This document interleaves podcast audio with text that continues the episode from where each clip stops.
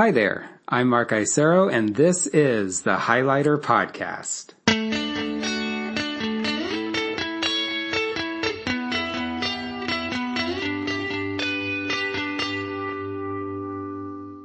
Hello and welcome to the 22nd episode of the Highlighter Podcast. Thank you so much for listening.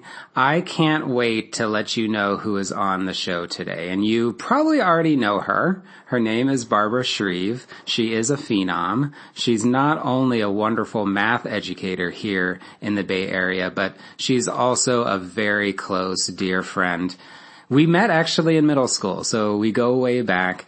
And today we could have talked about any of the articles, but You'll see which one she chose. We're focusing this week on journalism. Not just about what's going on right now, but also because we have a long past in our own journalism lives, which you're going to hear about in our interview today. So sit back and relax. I hope you enjoy the interview and thank you so much again for being a listener on the Highlighter podcast.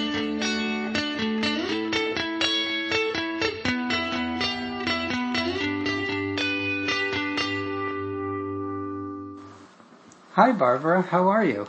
Hi Mark, I'm well. How are you? Doing great. Thank you so much for having me in your home for this podcast. It's nice to have you here. It's smelling like new Christmas tree and getting ready for the season. It's uh, it's a beautiful place, so thank you. For the audience, could you introduce yourself? Sure. Um, I am Barbara Shreve. I have been a teacher in the Bay Area for most of my career. So I got taught high school mathematics in two different schools and districts in the Bay Area and then had a chance to work in the district office supporting math teachers in the transition to Common Core in a third district. And just this year I shifted gears a little bit and stepped out of the classroom and out of the public school system completely to take a fellowship at the Carnegie Foundation for the Advancement of Teaching. That's that's great. That's really great. I want to know more about how you became a teacher. Why you're a teacher and specifically maybe a math teacher. I was one of those people who figured out or thought they wanted to be a teacher kind of early. So I think it was in eighth grade that I realized that teaching was something I might enjoy. Um, and it actually started in part because I didn't think I wanted to sit at a desk every day. And my teachers looked like they were having a lot of fun. Um, I had a great eighth grade algebra teacher who I really, that lit up my interest when I thought about what I wanted to do. Um, I did, took a couple detours along the way, but I think I came back to math teaching because as I was getting my credential, I got to realize and work with a group of people who helped me see the power of math in students' identity formation and figuring out who they were as learners and people with agency in the world. And I think that is a huge privilege to be part of those moments with with students as they're figuring out who they are and what they're interested in. And I think even if math doesn't end up being the thing they're interested in, feeling smart at it, feeling capable and like they have access to it as a discipline actually carries a lot more weight than just the skills themselves. Yeah, I felt like, because we've known each other for a long time, which we'll get to in a few minutes, but I felt like even a while back you were talking about a lot of the things that now math educators talk about, things like fixed versus growth mindset, the idea of of even complex instruction and also academic conversations. Um, how was that, especially earlier in your career as a teacher, when you sort of saw your students light up with this idea of, oh, I can do math? I mean, I think that that moment is amazing. And I think I had the privilege and in some ways just the luck of getting connected with a school where teachers are really collaborative and really saw student agency as something important to foster within the classroom and beyond the classroom. And that helped to give me opportunities and experiences as an educator to see kids find that kind of agency, find that kind of sense of self in a classroom in the context of our subject. Um, we had students working in groups and talking together about their reasoning and seeing that they could and should argue to try to figure something out. Um, and so rather than trying to see math as something that was very static and just something that didn't have to make sense, um, we were really trying to help them see it as something like what they were learning as part of a connected whole. Yeah, and also in untracked spaces as well. And it seems that Yes. you've always, at your core, been about equity and, and you were connected with what's now the National Equity Project. And it just seems that that's part of you as well. Um, is, was that a conscious decision about sort of working, um, in the places that you've worked and sort of like your philosophy? Or did it sort of just come over time? This is a really good question. I think it became conscious, but it wasn't instantly conscious. Um, I had the opportunity to work for the Bay Area Coalition of Essential Schools when I got out of college at a time when they, as an organization, were decentralizing and adopting an equity and democracy principle to, as part of their work. And so being part of those conversations, hearing what people were wrestling with and how people different from myself saw and experienced school, um, and had access in educational systems definitely began that process for me. And then going to Mills where part of the um, principles that guided that organization were that um, education is a political act and a moral act and should be constructivist. And that that program was very much grounded in a social justice orientation towards urban schooling that also helped to just broaden my scope of understanding um, about how education worked and didn't work for different people. And I think that in seeing that and recognizing the privilege and opportunity that I'd had in my own education, I um, sought out opportunities to try to make our schools and participate in schools and places that were more equitable. Yeah, I would say that it's similar for me too. Um, maybe I sort of knew I was going in, in that direction perhaps as a young white educator. And then there was obviously for me going to Berkeley and then doing some teaching in New Orleans. It's sort of built. I mm-hmm. don't think that I had sort of a, a theory of action early, perhaps maybe because of how how I grew up and, and my upbringing and also where we also went to school in, in the suburbs. And mm-hmm. By the way, we did go to the same high school and middle school. Yes, we did. And so we've known each other for a long time and it's, it's so great because I don't think that I knew that I was gonna be an educator in sixth grade when we met, but you, you may have known that? Mm, I think I committed in eighth grade. Okay, there Yeah. you go. That's good. I want to talk about when we became closer friends, I would say, is in high school and specifically around the newspaper. And so some folks who are loyal listeners know that we've had Sejal Patel also on this talking about our high school newspaper. And it's just pretty amazing to think about. And, and you were on it and we were both on it for two years, mm-hmm. which was a luxury. And I wanted to ask you, what drew you to the paper and why were you so excited to try to be on that school newspaper? I knew that the newspaper, the Epitaph, was this really interesting, like fun, exciting extracurricular activity.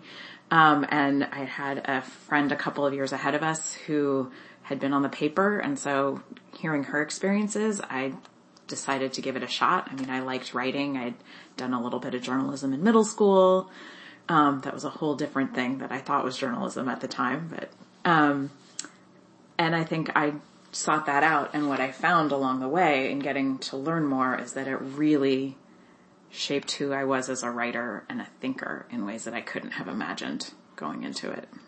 Yeah, and I still remember we had to be interviewed to be a part of this. It was by application and it wasn't just for students who got all A's or whatever because our advisor, Nick Ferentinos, our just amazing teacher and advisor, um, he interviewed us. He wanted a staff that was representative and also he wanted to know that we were passionate people.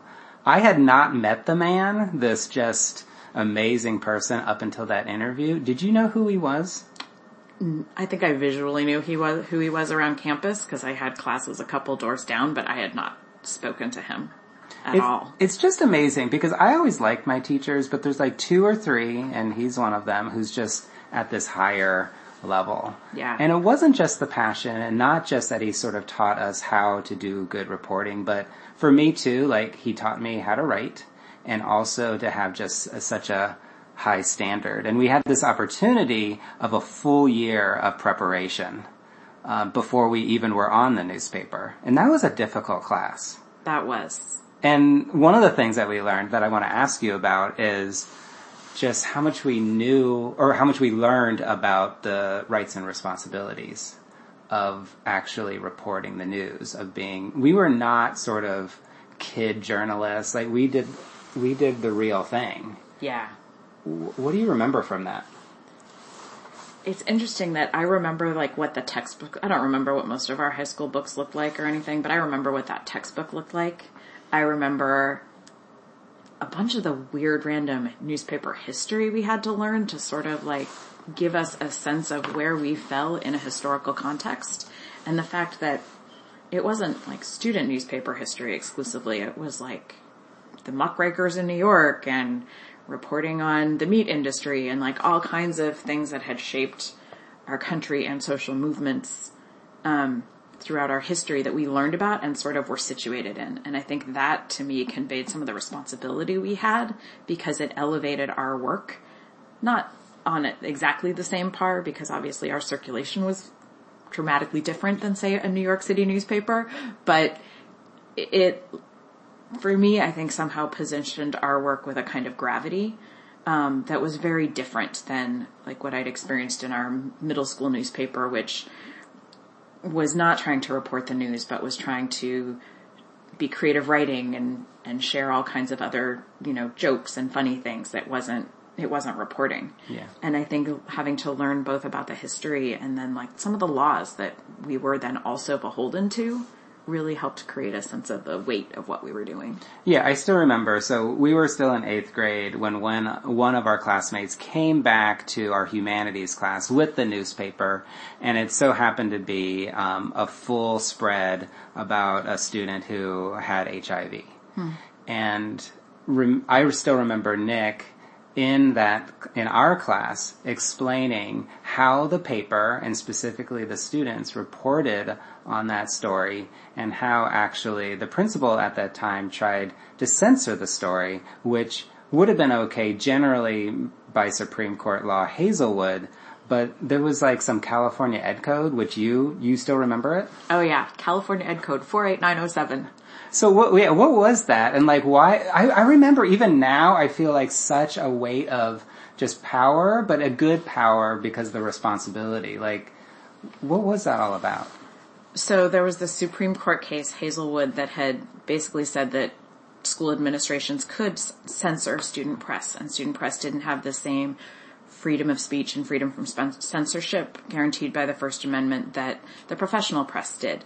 But for some reason, at some point, California had written into its ed code the same free speech protections for student press and student free expression that um, that the First Amendment carried, and so the Hazelwood Supreme Court case didn't apply in California, and I want to say it was six other states, mm-hmm. maybe seven. Yeah. Um, but that that also was sort of tremendous. Yeah, I mean, Nick just, he just really, really made sure we knew that we were serious mm-hmm. and that he mm-hmm. trusted us. But not just trusted us because we were good people, trusted us because we were trained. Yeah. And that we sort of made sure to check our facts, to report. And that was one of the things. I mean, he really did trust that we were going to get the facts right. Mm-hmm. And of course, you know, now with journalism, um, we don't necessarily know that that's going to be true. Um, you became news editor. I did. And that's the thing, like whenever later on I was a teacher and I wanted to start a newspaper or have kids would come up to me and say, let's start a newspaper, I would get so excited. And then the first thing I would always ask them is, what's the news? And they and they would always talk about what's the news like in the country. And I would say, no, what's the news here? And Nick always made sure that we knew that if we were going to be a school newspaper, that we were going to report the news on the campus. Did you feel like there was how did how did you as the news editor find the news that was going on? Oh, you're reminding me how different that was than how we might have thought about it because we definitely were very much a local paper reporting on our immediate school community context. Mm-hmm. So even when we reported on like the Persian Gulf War, we reported on how it was affecting our campus and our campus reaction. Um, I know that we had a process where the student, the cub reporters, the people who were in the training year had beats and they had people they went out and interviewed every news cycle for us to find out what was going on, to see if there was anything we were missing. Um, we got some pieces through our advisor or through other teachers sharing things, things we sort of overheard and decided to investigate. Um, I think sometimes we also heard things through parents who were connected to different parts of the school community and then we would figure out how to verify them. But it was definitely a, it wasn't just a what landed in our lap. We were out in the, com- in the school community trying to understand what was affecting our campus. Yeah. And it came out every three weeks. And I think the one thing that is we did consider that our audience wasn't just our friends. Yeah. And it was, maybe we were maybe a little bit too professional at times where maybe the parents liked reading our papers sometimes more than our peers. But yeah, like when, when you went out and did a story, it wasn't just, oh, let's get all of your friends to comment. No, I mean, I remember particularly early in doing this, like the most terrifying thing for me was realizing, oh, I need student quotes in my story.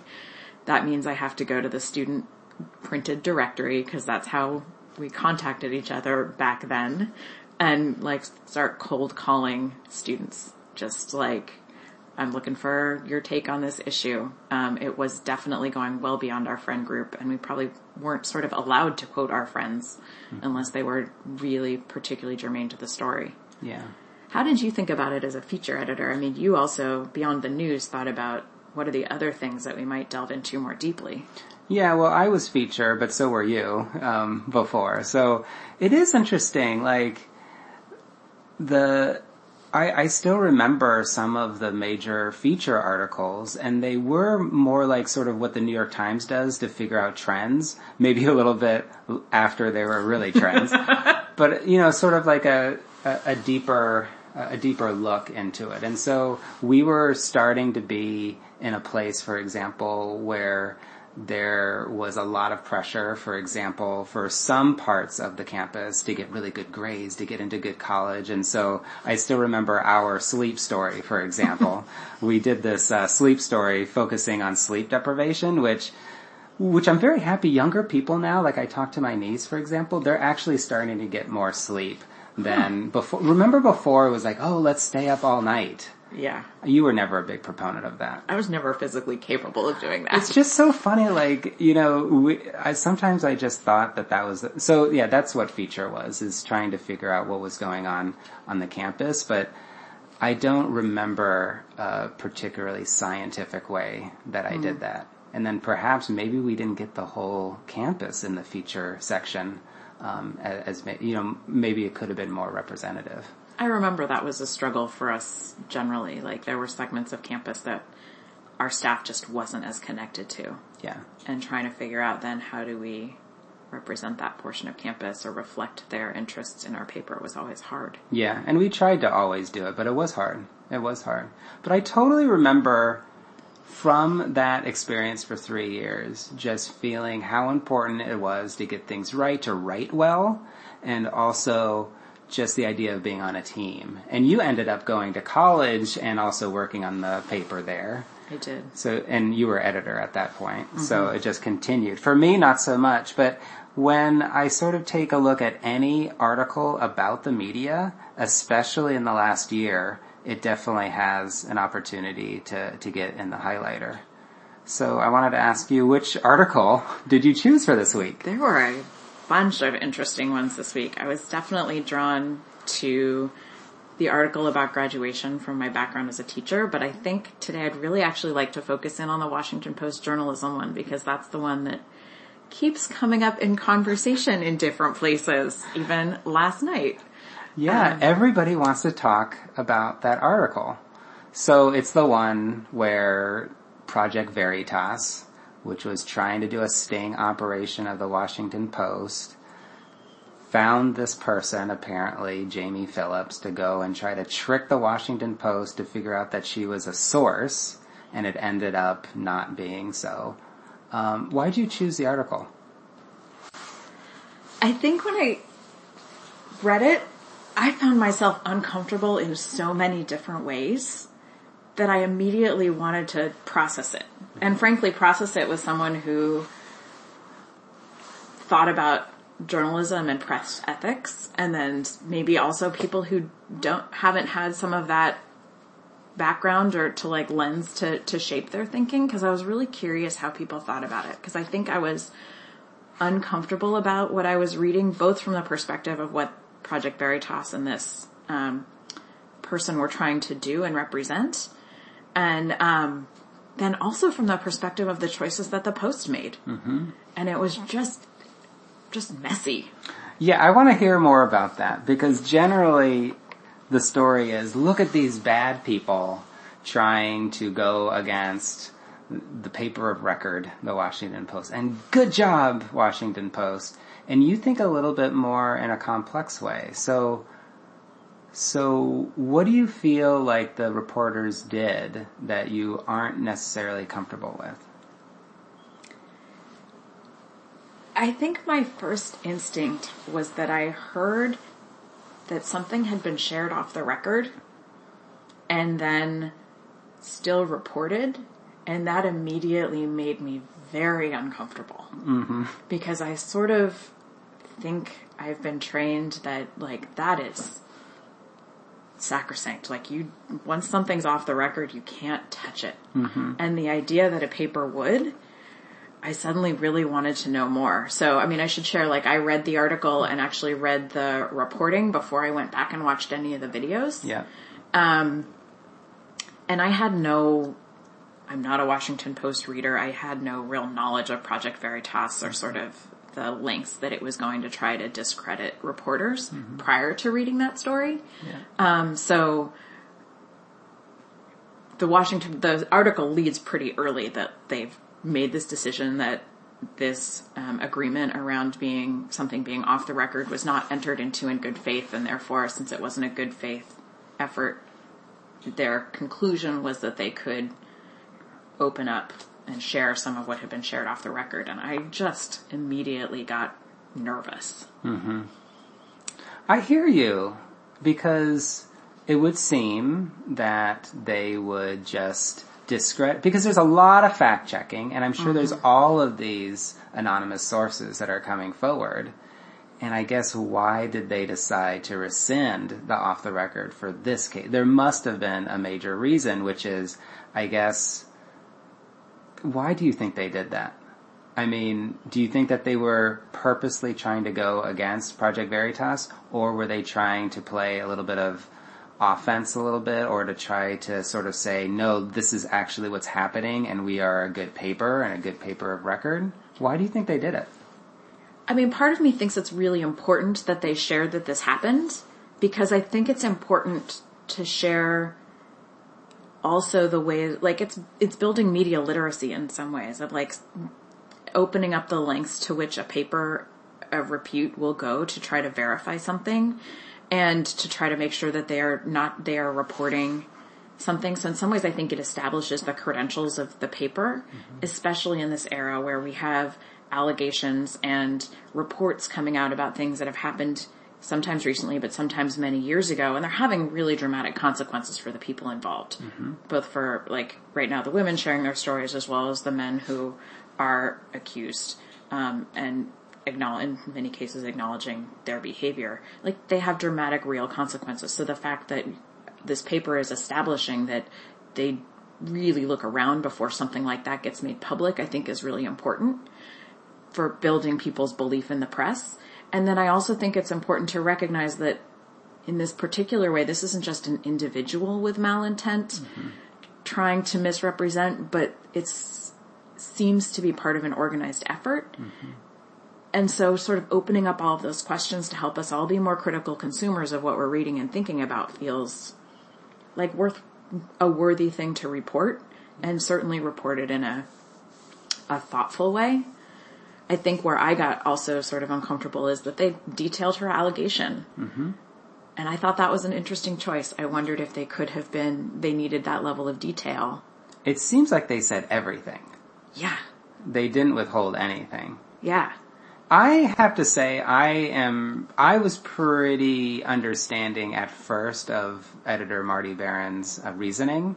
This idea, as you say, about it was not done, or it was not done in good faith, there, there was a malicious attack, so therefore, um, being off the record has to be, res- I sort of understood where he was coming from, but then later there was reporting. So apparently like later in the day or the next morning, I think, there was an additional, um, encounter where I think a post reporter went up to James O'Keefe and said, "Oh, does she work for you? Does she work for you?" And then later on, they had another encounter, and apparently, what Project Veritas put on their Twitter was not an overall representation of what happened, and. I do believe that the Washington Post has to defend itself, but at the same time, you're not going to win against sort of the folks who might just believe already in Project Veritas. Like, I understand that you need to set the, the record straight, but it seems like a little bit of a tit for tat. Like they can just continue doing this. Um, at some point, it sort of has to stop. I just don't know where. I mean, it's so funny also, Washington Post's new motto, the democracy dies in darkness. Like it does, Yeah. I mean, at least we know where they stand. Whereas CNN, which everybody in Trumpville says that it's fake news, their motto is something like, what, facts first? Or something like that, which is not what the Washington Post is trying to do at this point. No. What, you know, let's say that you were news editor because, you know, you were mm. on our school newspaper. What do you feel, where would you have sort of brought it back a little bit? So you said already the details of the allegation. What else? So one of the things that went through my head was around invasion of privacy and being able, needing to be a public figure in order to report on certain aspects of one's life. And I wondered to what degree this particular individual, Jaime Phillips, had made herself a public figure such that this whole thing got reported on. Um, and so what I took away from the story was very grounded in her personally because a lot of what I, the Project Veritas and the videos of what happened with James O'Keefe later were not directly connected to the original reporting that you included in the um, highlighter. I had that question of like, because it didn't seem like her connection with that organization was acknowledged by anyone. That just felt, it felt a little bit gray area to me. I also know that like, you're never gonna, it's unlikely that you'll get people to acknowledge wrongdoing publicly and on the record and like verify, you know, for someone to validate that yes, she was doing this at the behest of another organization, but it somehow felt more centered on the individual than the organization to me as I read the reporting. Maybe that's just because I ha- I watched that video like two or three times, just really processing what was happening. I think that's very smart analysis. For example, they reported on her and they reported right when it happened the same day. And they were still working on the story about Project Veritas. And then they, and as we know now, nothing lasts for more than like 24 minutes, hmm. not 24 hours anymore.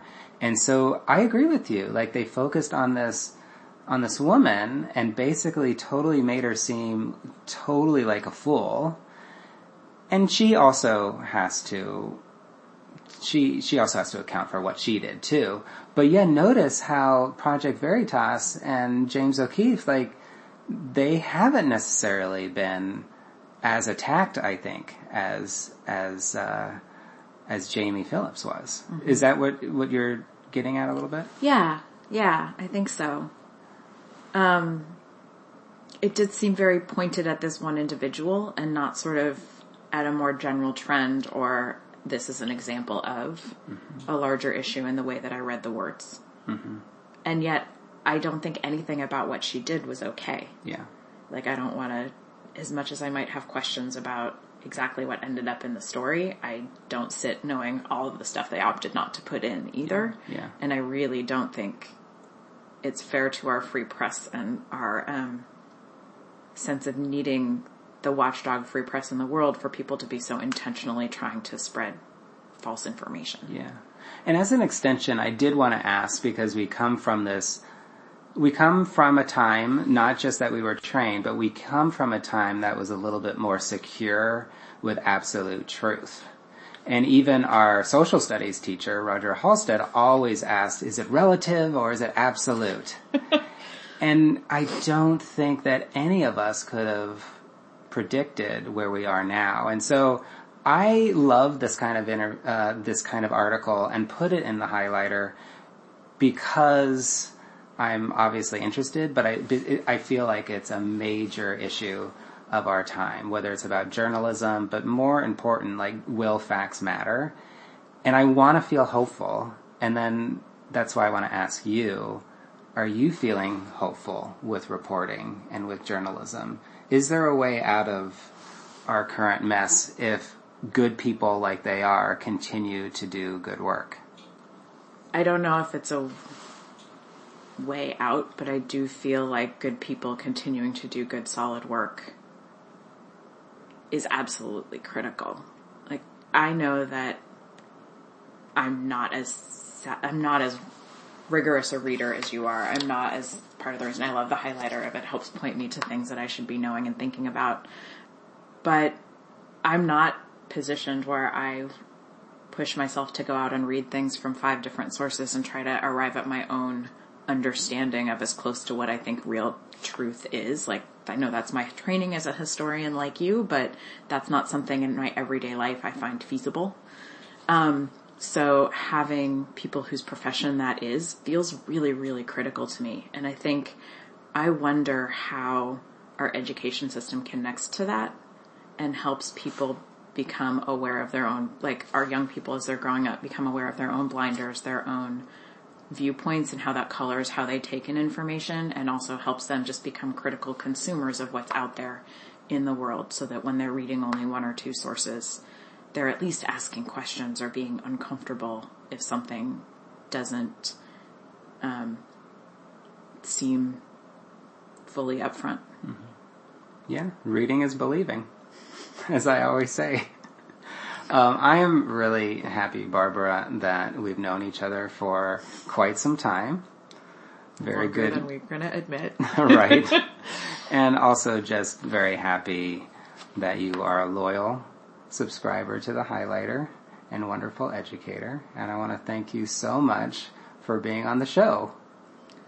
Thank you, Mark. This was fun and a little nerve wracking, but I really appreciate that you put the highlighter out into the world for so many of us and then are also working to bring us together in conversation around it because it's one thing to be taking in information yourself, but it's a whole different thing to try to begin to actually engage with that in conversation with others. So I think that's a gift you give all of us. Thank you. That's very nice. I hope you have a great day. You too.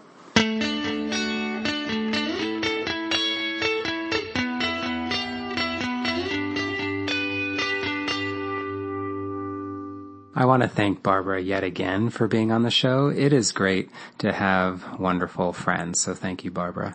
Also, I appreciate everybody for listening to the show. Keep listening. And actually, if you have any comments, positive or constructive, please let me know by emailing me at mark at highlighter.cc.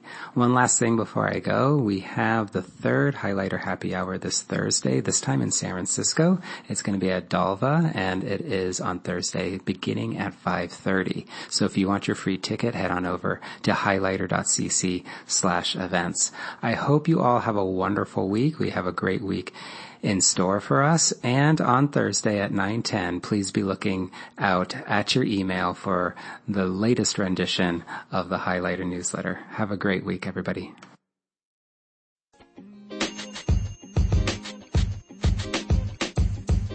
Podcast you just heard was recorded with Anchor. If you want to make your own, download the Android or iOS app completely free from anchor.fm slash podcast. That's anchor.fm slash podcast.